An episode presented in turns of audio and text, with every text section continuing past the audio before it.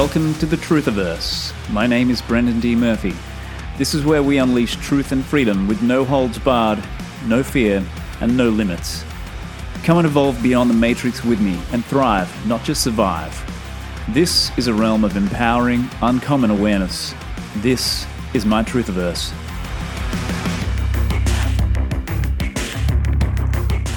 These days, positively charged toxic E M F are everywhere, but your biofield runs on a negative charge just like your body's cells, so how do you protect it?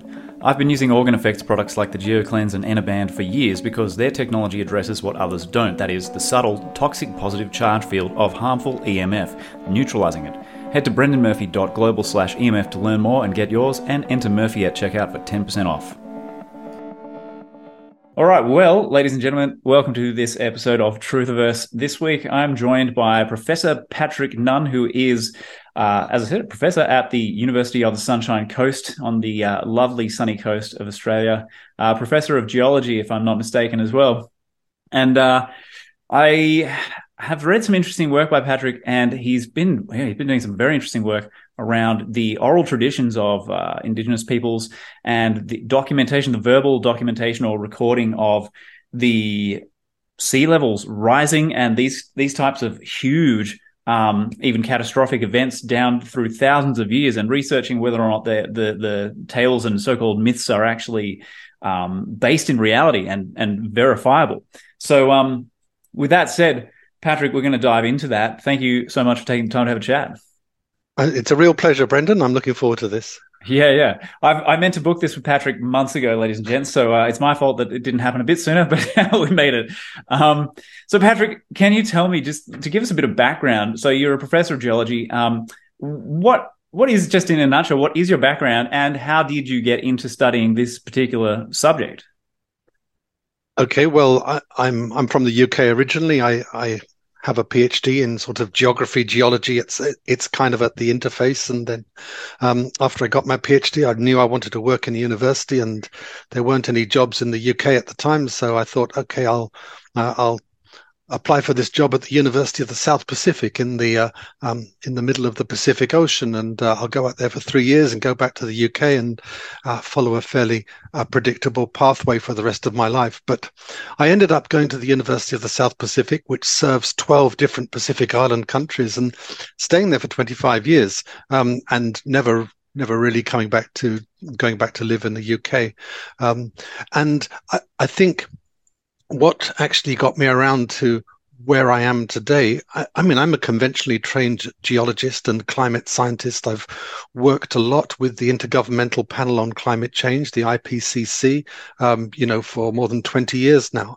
Um, and I think what brought me to to what we're going to talk about today is the fact that when I lived in the Pacific Islands, I I met people who not only could could not speak English or could not write English, but couldn't read or write.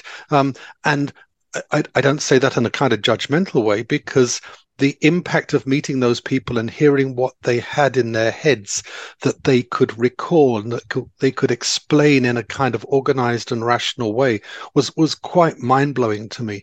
Um, it had never occurred to me that people could hold that amount of information in their heads in a, uh, in a well-organized way um, and be able to relate it at, at will. Um, and that really gave me a profound respect for oral traditions and for uh, oral knowledges, if you like. And it also made it clear to me, I think, how much literacy has has damaged that that very, very long human legacy, um, the legacy of all of our ancestors who um, who passed knowledge down for thousands and thousands of years um, orally, um, and most of that has been lost today. So, look, to cut a long story short, then I moved to Australia in twenty ten and uh, came into, uh, became exposed to uh, Indigenous Australian or Aboriginal stories, um, some of which uh, I think we can demonstrate fairly convincingly um, must have endured for more than seven or eight thousand years. Um, so uh, yes, so it's that that's brought me to this uh, this present situation. Yeah, it's really interesting. So the the encountering of these people who had this phenomenal, you know, memory recall, it must have been kind of like encountering one of the bards of yore. You know, they they would memorize these vast amounts of verse and just insane amounts of information and be able to repeat it back.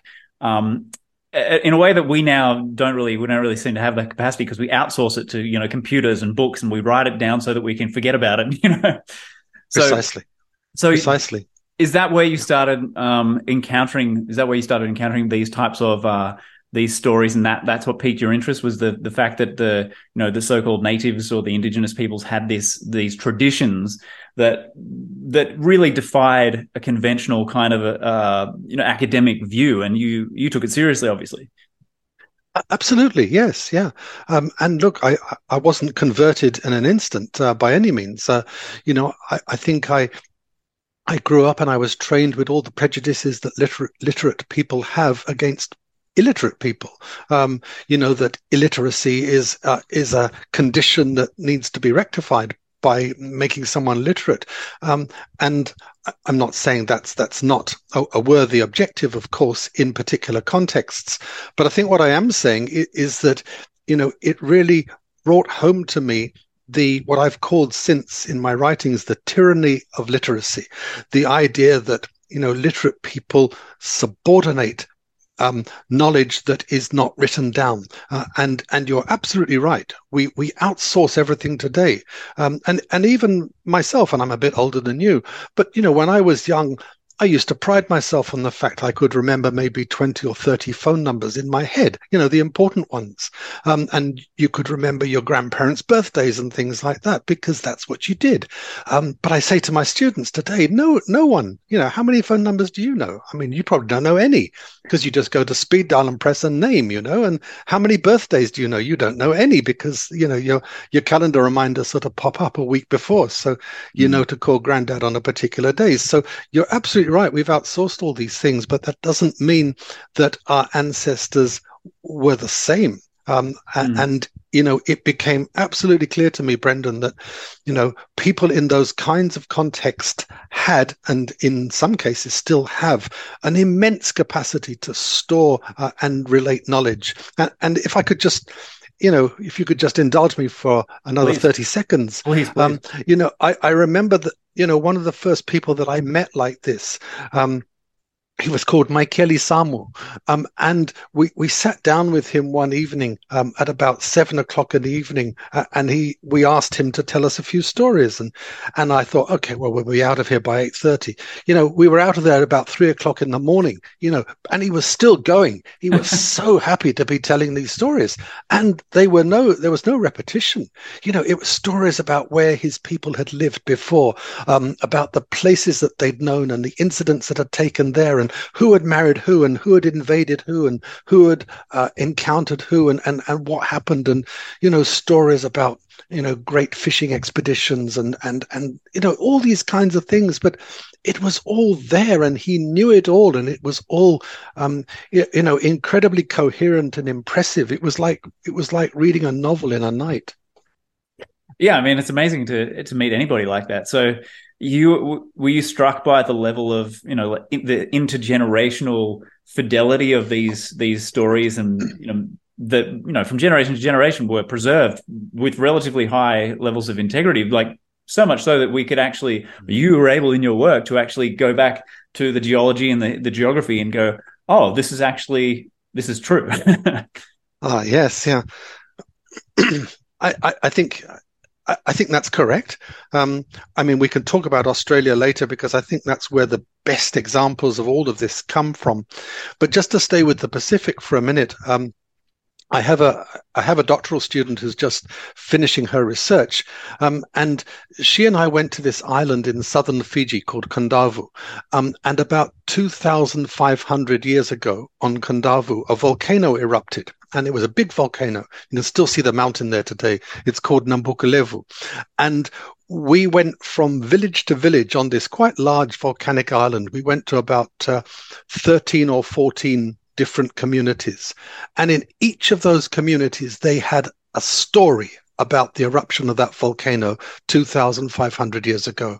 Um, and once we'd got over our initial surprise that they still had a story that had lasted two thousand five hundred years, we started to analyze the differences. um, in the stories in different places.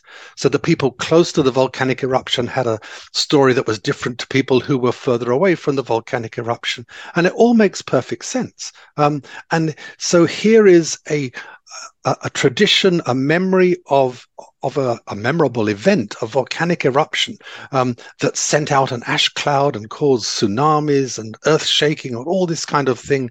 Um, uh, here we have a memory two thousand five hundred years old that's preserved in at least thirteen or fourteen different contexts on this on this small island in, in not small, but island in southern Fiji. Um, So I, I think there's a lot more examples of this kind of thing that are out there, and I'd love to see more uh, research being done on this. Yeah, yeah. Um, and just, you know, not I don't want to dwell on it necessarily, but the I'm just curious, the dating methods, you know, the in, in the conventional world, like the geological community, the archaeological community, how do they know that the volcano, you know, erupted around about two thousand five hundred years ago? Yeah, sure. That's so that's... Um, that's something that we can do with, with a high degree of precision these days. So basically what we're looking at are the products of that volcanic eruption. So whether it was lava or whether it was sort of hot rocks, pyroclastic stuff that was chucked out uh, of the volcano, wherever that stuff landed or wherever it uh, wherever it moved across the land, w- we can look at something underneath, um, uh, you know, maybe a tree or something like that, that it went over the top of, uh, and we can extract carbon from the remains of that tree and use radiocarbon uh, dating to to determine the age um, quite precisely.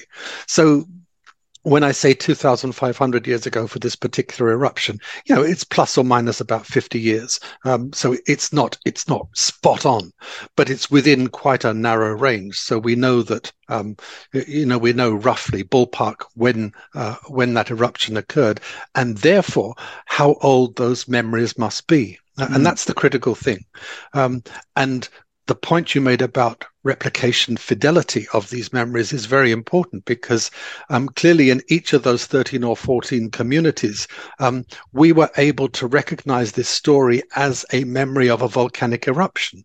Of course, dressed up in in in a bit of sort of mythological embellishment, you know, a, a god here getting angry with a god there, you know, and throwing a spear and dropping earth from, you know, baskets when they were flying through the air, all this kind of thing. Um, but once you look past that kind of um, superficial uh, information, sorry, sufficient detail, um, then it's absolutely clear what they're talking about. This is mm. uh, a memory of a volcanic eruption. It's not the way we would, we would describe it today, mm. um, but it is the way that people described it two thousand five hundred years ago, you know, within the, the framework of their worldview. Exactly, yeah. And, and cultures all around the world did that same thing. Like particularly, you know, the Aboriginal cultures of Australia did the exact same thing. They would dress it up in their with their versions of the, the gods, of the, the animal, you know, the animal gods, this god, the grandmother, this kind of thing. And she did this, they did that, to anthropomorphize their sort of understanding of the events, but record it so that it could be told as a story uh, for a long time later. I'm I'm just curious, do the The communities that you were, you know, researching, um, did they have a concept of like a chronological sense of of how far back their own story goes? No, they didn't, um, and and I think that actually speaks, Brendan. It's a really good question. It it speaks to the way that people in other cultures perceive time differently to people in Western cultures. Um, so. When we went into these communities, and I, I, I said to a few of them, I speak Fijian, I, I said to a few of them, hey, you know, this story is two thousand five hundred years old. And, and I expected them to be hugely impressed, but they just shrugged their shoulders and said, yeah, you know, so what? you know, um, you know, you're not telling us anything we didn't instinctively know. Yeah. But the other thing that's really interesting about time is that one thing that I've found, particularly in Pacific Island communities, and I've been working in Solomon Islands and Vanuatu as well as Fiji recently, with a lot of very traditional communities. And their concept of time is quite different to ours. Not in sort of an immediate sense of yesterday, today, and tomorrow, um, but in the sense of... Um, well, we don't know whether to go and plant uh, this particular crop today. So look, we'll go and consult our ancestors who, who died three hundred years ago. Um, and, and they'll go off into a special place in the forest and they'll sit down and they'll, they'll talk to um, to their ancestors. And this is not something um, unusual or uncommon, or not something that's that's scoffed at. It's it's part and parcel of everyday decision making in these kinds of communities. So um, not only is time conflated to some degree, but also the um, the the living and, and the dead are, are conflated as well. And and you see that in a lot of Pacific Island cultures, that um, death doesn't mean uh, an end in the sense that the person who has died can no longer contribute to the well-being of, of the community. Um, mm. And look, as a conventionally trained Western scientist, I, I find this kind of thing absolutely fascinating. Mm, yeah, well, I, it's kind of nice to to hear you say that rather than, you know, dismissing it out of hand, which is what I think most, uh, you know, academics tend to do even even now, probably to a lesser extent. I mean, you might have, have you noticed a trend towards becoming more open-minded in that, that community? Um, yeah, yeah, I, I think so. Um, so in two thousand four, um, I went to the Uh, International Geological Congress in Italy uh, and presented a, a paper, including one in a session on myth and geology. And it was a controversial session in the sense that the organizers of the International Geological Congress had pushed back against the idea of having a dedicated session on myth and geology. But I can tell you, Brendan, the room was packed for every single session. You know, it was overflowing. There were people crowded in the doorways listening to to this. It was such a fascinating topic to most of the geologists who were attending uh, that Congress. And I think you're right. Since then, um, there has been a sort of lessening of skepticism um, around others' knowledges and others' worldviews. Um, but there's still, I think, a, a huge mountain to climb there. Um, yeah, I, I um, you know, a lot of, lot of people that, that, that I know don't want to have anything to do with this kind of thing, um, really. I mean, it's, uh, but you know, they they are unduly focused, I think, on on, on their career progression, and uh, and they're probably right in, in that sense. You know, if I was a twenty-five-year-old university lecturer, I probably wouldn't be sticking my neck out and saying some of the things that I do say around this. But um, you know, I, I've I, I've been in the business now for thirty years, and uh, um, yeah, I just. think it's time to sort of tell it as I as I see it. Yeah, yeah, I respect that a lot, and and it's great that we have people doing exactly that. Um, did you have you encountered much in the way of pushback, or have you you know been censored, or you know I mean what what has it been like? Because this is not you know like you've said, this is not a conventional viewpoint at all, and academia tends to be quite hostile towards unconventional points of view. So have you had a lot of pushback? Personally, not really. No, I, I, I, I, don't, I don't want to exaggerate this. Um, yes, of course, there've there've been one or two and sort of, you know, grey-haired professors who, you know, I don't think this is really. But you know, I um, really don't give a stuff. I mean, I, I, I, I've like I say, I'm. I couldn't afford not to work at the moment because I've got a mortgage. Um, so I don't want to lose my job. But at the same time, I'm at a stage in my career where um, I feel secure enough to say everything that I can support um, with data. And, and this is this is something that I was taught long ago by by a lot of the people that mentored me, was that when you're a scientist, you don't go in with preconceived ideas and find data that match your preconceptions. Um, you go in and you find the data and you let the data speak. Um, and this has always been my philosophy, is that you let the data speak. Whatever the data are saying, however um, however radical that may appear, um, you should, once you've tested everything you can test, allow the data to um, to be foregrounded. Mm. Yeah, and in this case, it, I think I would think that you know the original, particularly the original cultures or, or nations of Australia would would take quite an interest in, in this and maybe feel quite vindicated in, in the work that you've produced, because, I mean, it's really been quite astonishing in terms of being able to validate, you know, oh, this is a this tradition might be as much as thirteen thousand years old, an accurate record of geological, you know, landscape changes, all this stuff going back that far. I mean, it's, it is, it's extremely interesting. And, and I hope that they, there's the same level of interest um, in that community as well, because they're, their story and their version of, um, you know, their culture has been so suppressed and beat down ever since uh, the the original invasion. Um, so, so I think it's just so valuable. Aside from just being really interesting, it's so valuable in, on multiple levels. Um, have you had a lot of?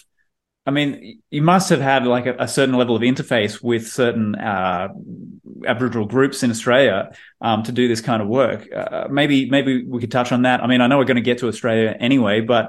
Uh, maybe before that, even if you like, we could talk about some of the other areas where you've you've tracked these interesting stories and changes in the landscape. Um, but but I want to let you take it wherever you want to go, because uh, I know there's there's quite a bit to cover here, and I just think it's really interesting in general. So I'll let you steer the ship. Well, thank thank you, Brendan. Um, I mean, the first the first answer to your first question is that.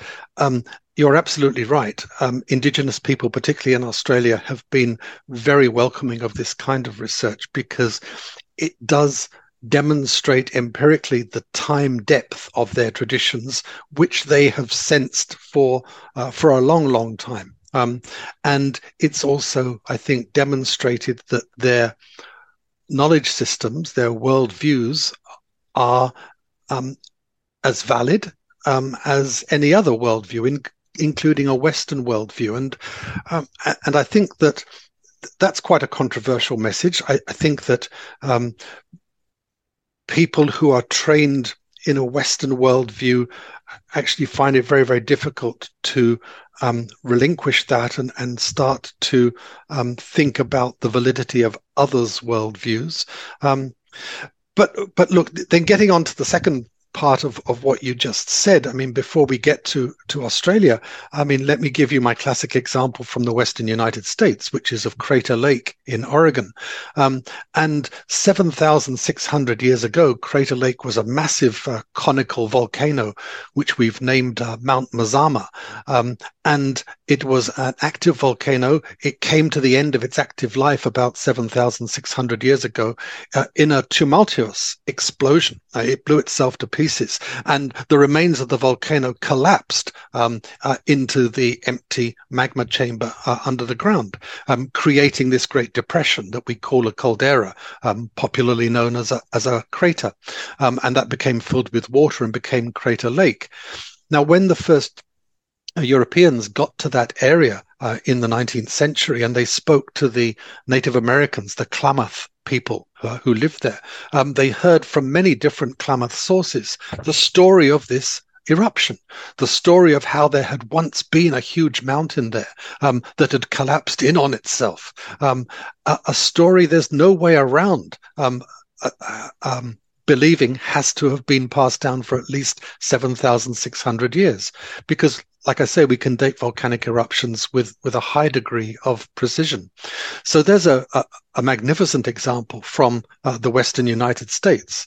Um, but I often reflect on that and I think, well, there were probably dozens of other examples like that. It's simply that they the stories weren't recorded um, in time. Um, mm. And uh, as a result, they, they have been lost. And, you know, it's something I think about a lot. The the loss of knowledge and the fact that, you know, really we're just picking up a few crumbs where we can we can see them.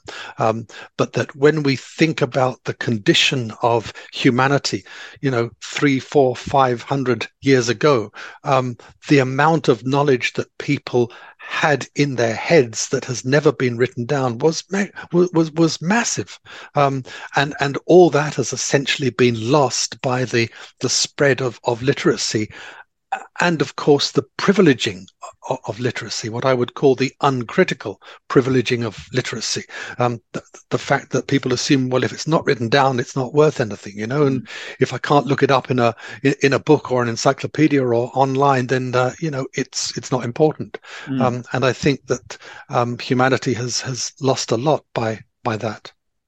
Yeah, I mean, the great thing about your work is that it turns the idea on its head, you know, the, the idea that oral traditions are unreliable and the written word is reliable. I mean, you've completely turned it on its head, which is very, uh, is, I mean, I feel good about that, you know, because for my, for my own personal reasons. But have you, have you looked at at all? Cause I'm living in Mexico at the moment. Um, so, you know, we've got like, you've got the sort of Aztec and the Mayan cultures or the remnants of them. Um, and have you, is that something you've, you've dug into a lot? No, I'm afraid not. Um, I, I, I grew up in, in the U K and, uh, I had a Scottish grandmother, uh, and she used to tell me all these stories, these so-called myths and legends from Scotland. And um, and you know, in a tribute to her, in the last uh, year or so, I've I've done an analysis of Scottish myths and legends about um, about sea rising and land rising and things like that, which which has just been published, and I'm I'm really proud of that. And you know, clearly, if I if I had another sort of five hundred years to do this kind of research, you know, I'd certainly get on to uh, Central America. Um, but it's you, you can't do everything, Brendan. But uh, you know, I I would you know I'm always happy if people sort of approach me and say, look, um, I, I've got this data set, and how would I go about analyzing it? And mm.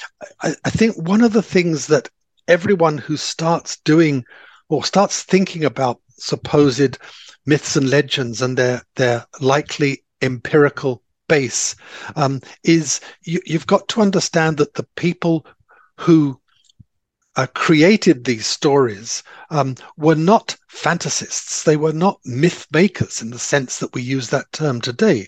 They were people who were seriously trying to understand their world and their place in it and the meaning and the causes of, of particular events, particularly extreme events, in exactly the same way as we do today. Mm-hmm. Um, it's just that their worldview was different, so that when, you know, thousands of years later, we read um, their their analysis of what was happening thousands of years ago, we think, oh, how incredibly naive, you know, giants and mermaids and, and, and things like that. You know, we think this is this is fantasy. You know, these people were, you know, created stories to, to entertain themselves and to entertain people after that.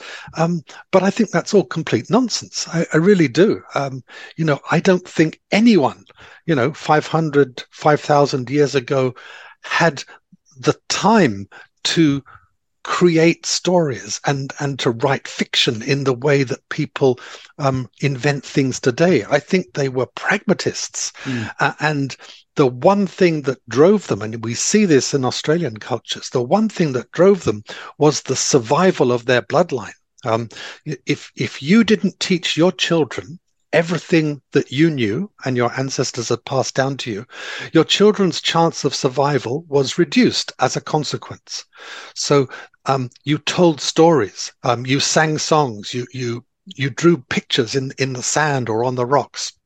You um, you took the knowledge that, that you had and you passed it on to them, and you made sure they understood it because it was about survival.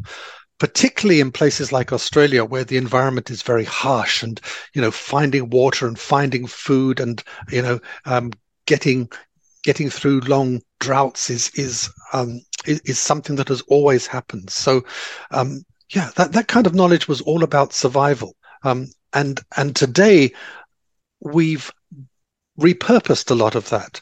So we think today of myths and legends as as stories, um, and we create our own stories, and and we've developed a, a love of of narrative, a love of fiction, um, but I think that's really all repurposing ancient knowledge and and the way that it was, or the reasons why it was created uh, in the first place.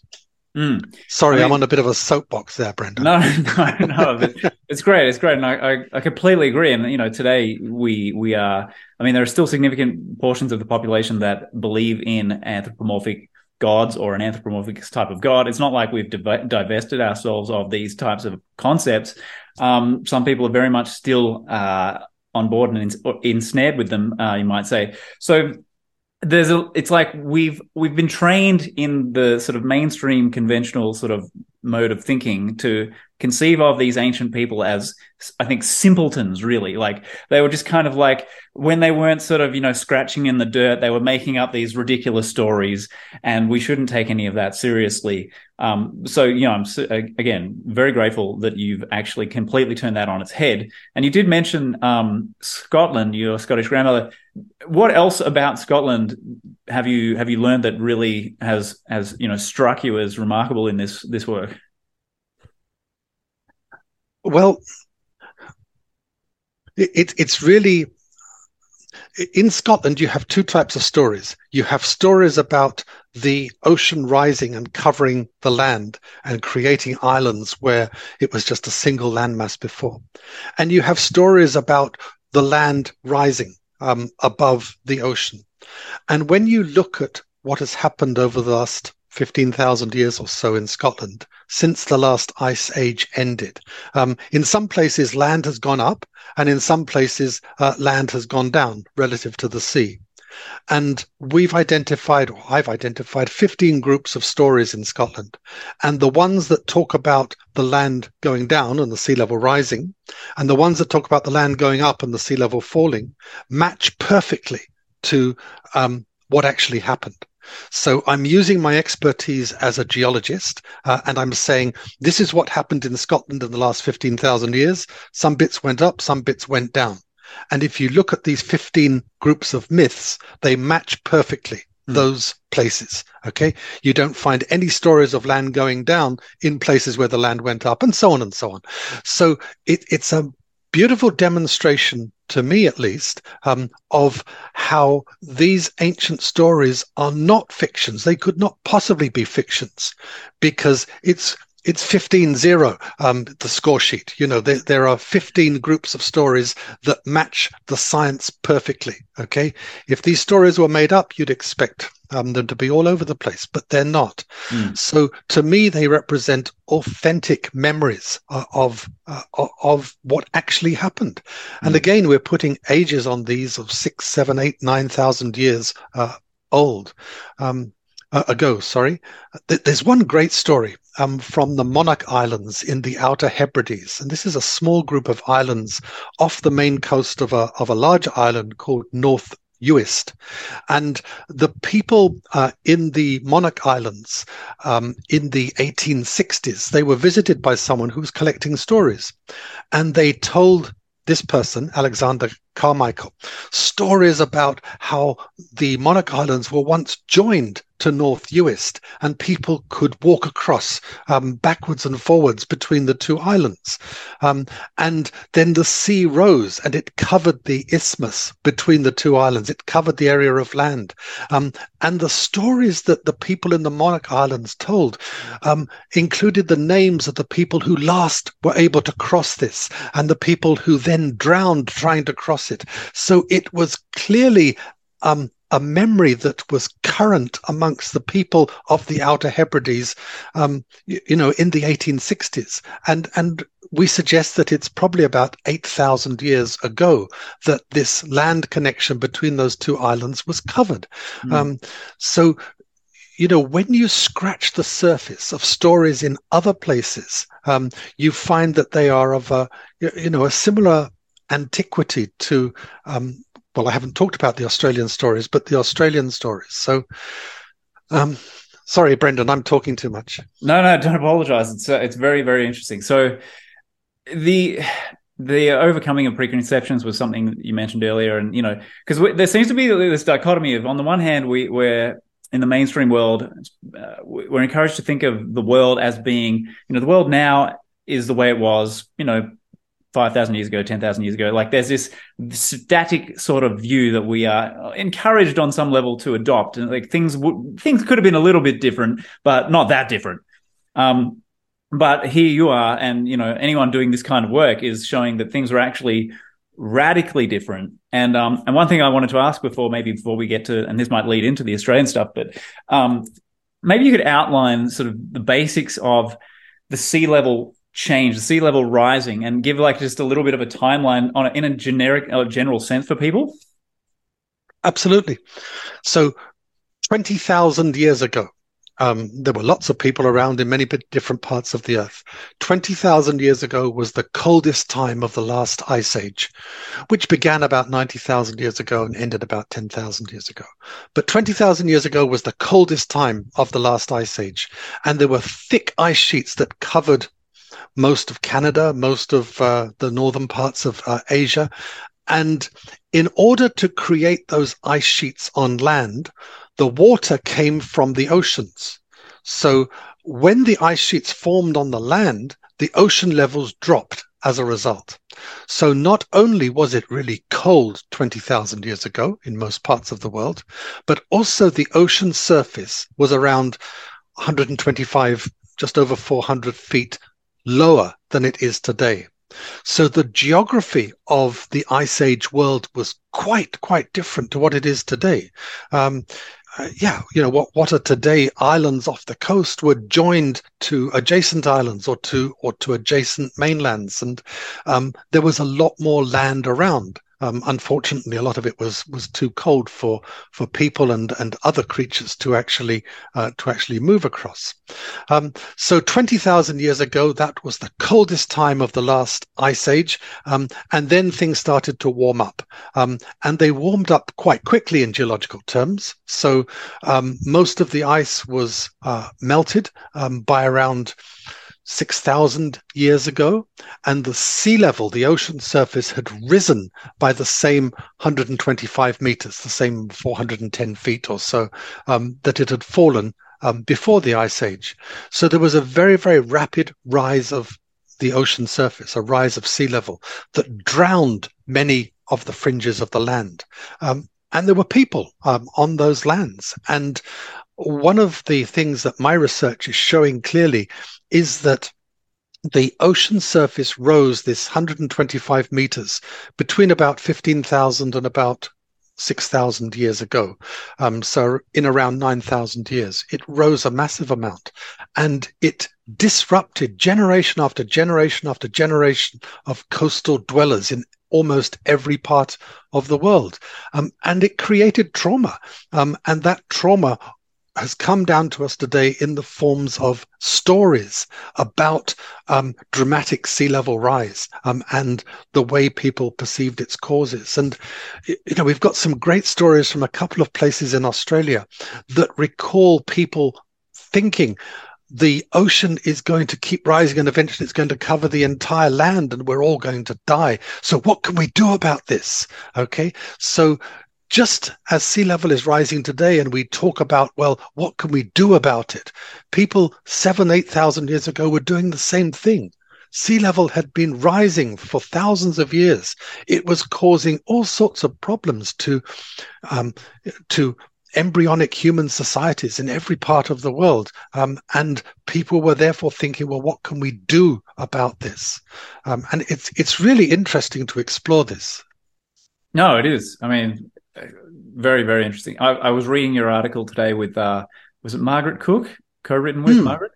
Um, and that's it. So I've got some of this a little bit fresh in my mind. Um, and I'd love to get into, to dig into some of the, the Australian stories, because they seem to be some of the more, the more ancient ones that you've uncovered. And, uh, I mean, I love the timeline. It, it pushes things so far back in terms of, you know, that oral tradition and their knowledge. Their knowledge base is is insanely ancient. I mean, we know we there's a general belief that they've been here for tens of thousands of years. But, I mean, you can now show at least at least ten thousand worth of oral tradition from the looks of things. So maybe let's uh, let's segue into into Australia, because that seems to be you, you seem to have a, a, the view that it's a bit of a unique it's a unique entity, Australia, in the grand scheme of things. I, th- I think it is, yes, because people probably arrived in Australia about seventy thousand years ago, and since that time, up until the year seventeen eighty-eight, when Europeans settled Australia. Um, since, for, for most of that seventy thousand years, people have remained comparatively isolated in Australia um, because there's a there's a big ocean gap all the way around. So what that means in terms of cultural evolution is that um, the culture evolved on its own terms, without being influenced by people coming in from elsewhere and imposing their own culture and their own stories and their own memories and worldviews on Indigenous Australian uh, cultures. So that's the first thing that I think is uh, important about Australia. And there's really nowhere else in the world where you can go back, you know, even more than ten thousand years and, and say um, these people have were isolated for most of the time that they lived in this particular place. Um, there, there aren't situations like that. So Australia is is unique from that point of view.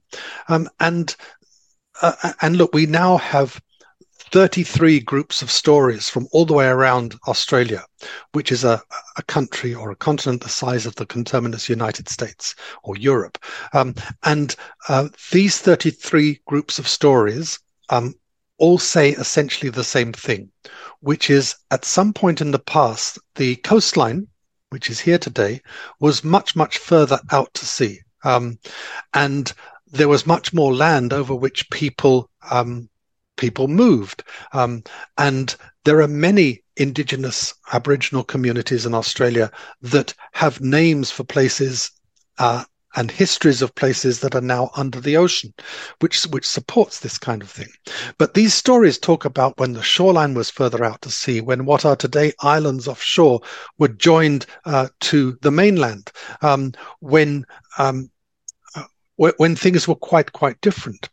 And if you look at the history of Australia since the last ice age, um, the rise in the ocean surface caused by the melting of the land ice sheets um, has caused Australia to shrink by almost a quarter. It's about twenty-three percent um, of land lost. And in some places, the coastline has moved in thousands of kilometers, you know, um, Sorry, I think in kilometers and not miles, but uh, thousands of kilometers uh, I- inland.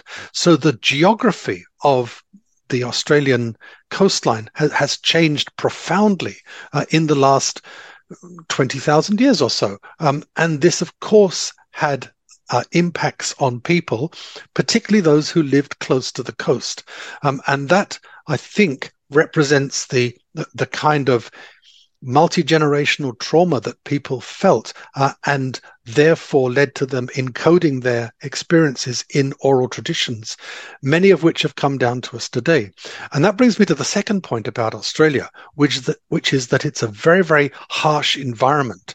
So the imperative of teaching your children um, or giving them all the knowledge that you have to assist their survival, to optimize their chances of survival, is huge. Okay, if you don't tell your children about what happens during a drought, when they experience a drought, they'll all die. So it's it's uh, it, it's a simple equation. So you, the oral traditions in Australia, which include geography and history and all sorts of practical knowledge, place-based, um, is uh, is really a feature, a conspicuous feature of Australian uh, society. And we know from ethnographic reports that um, this was something that was taken very seriously.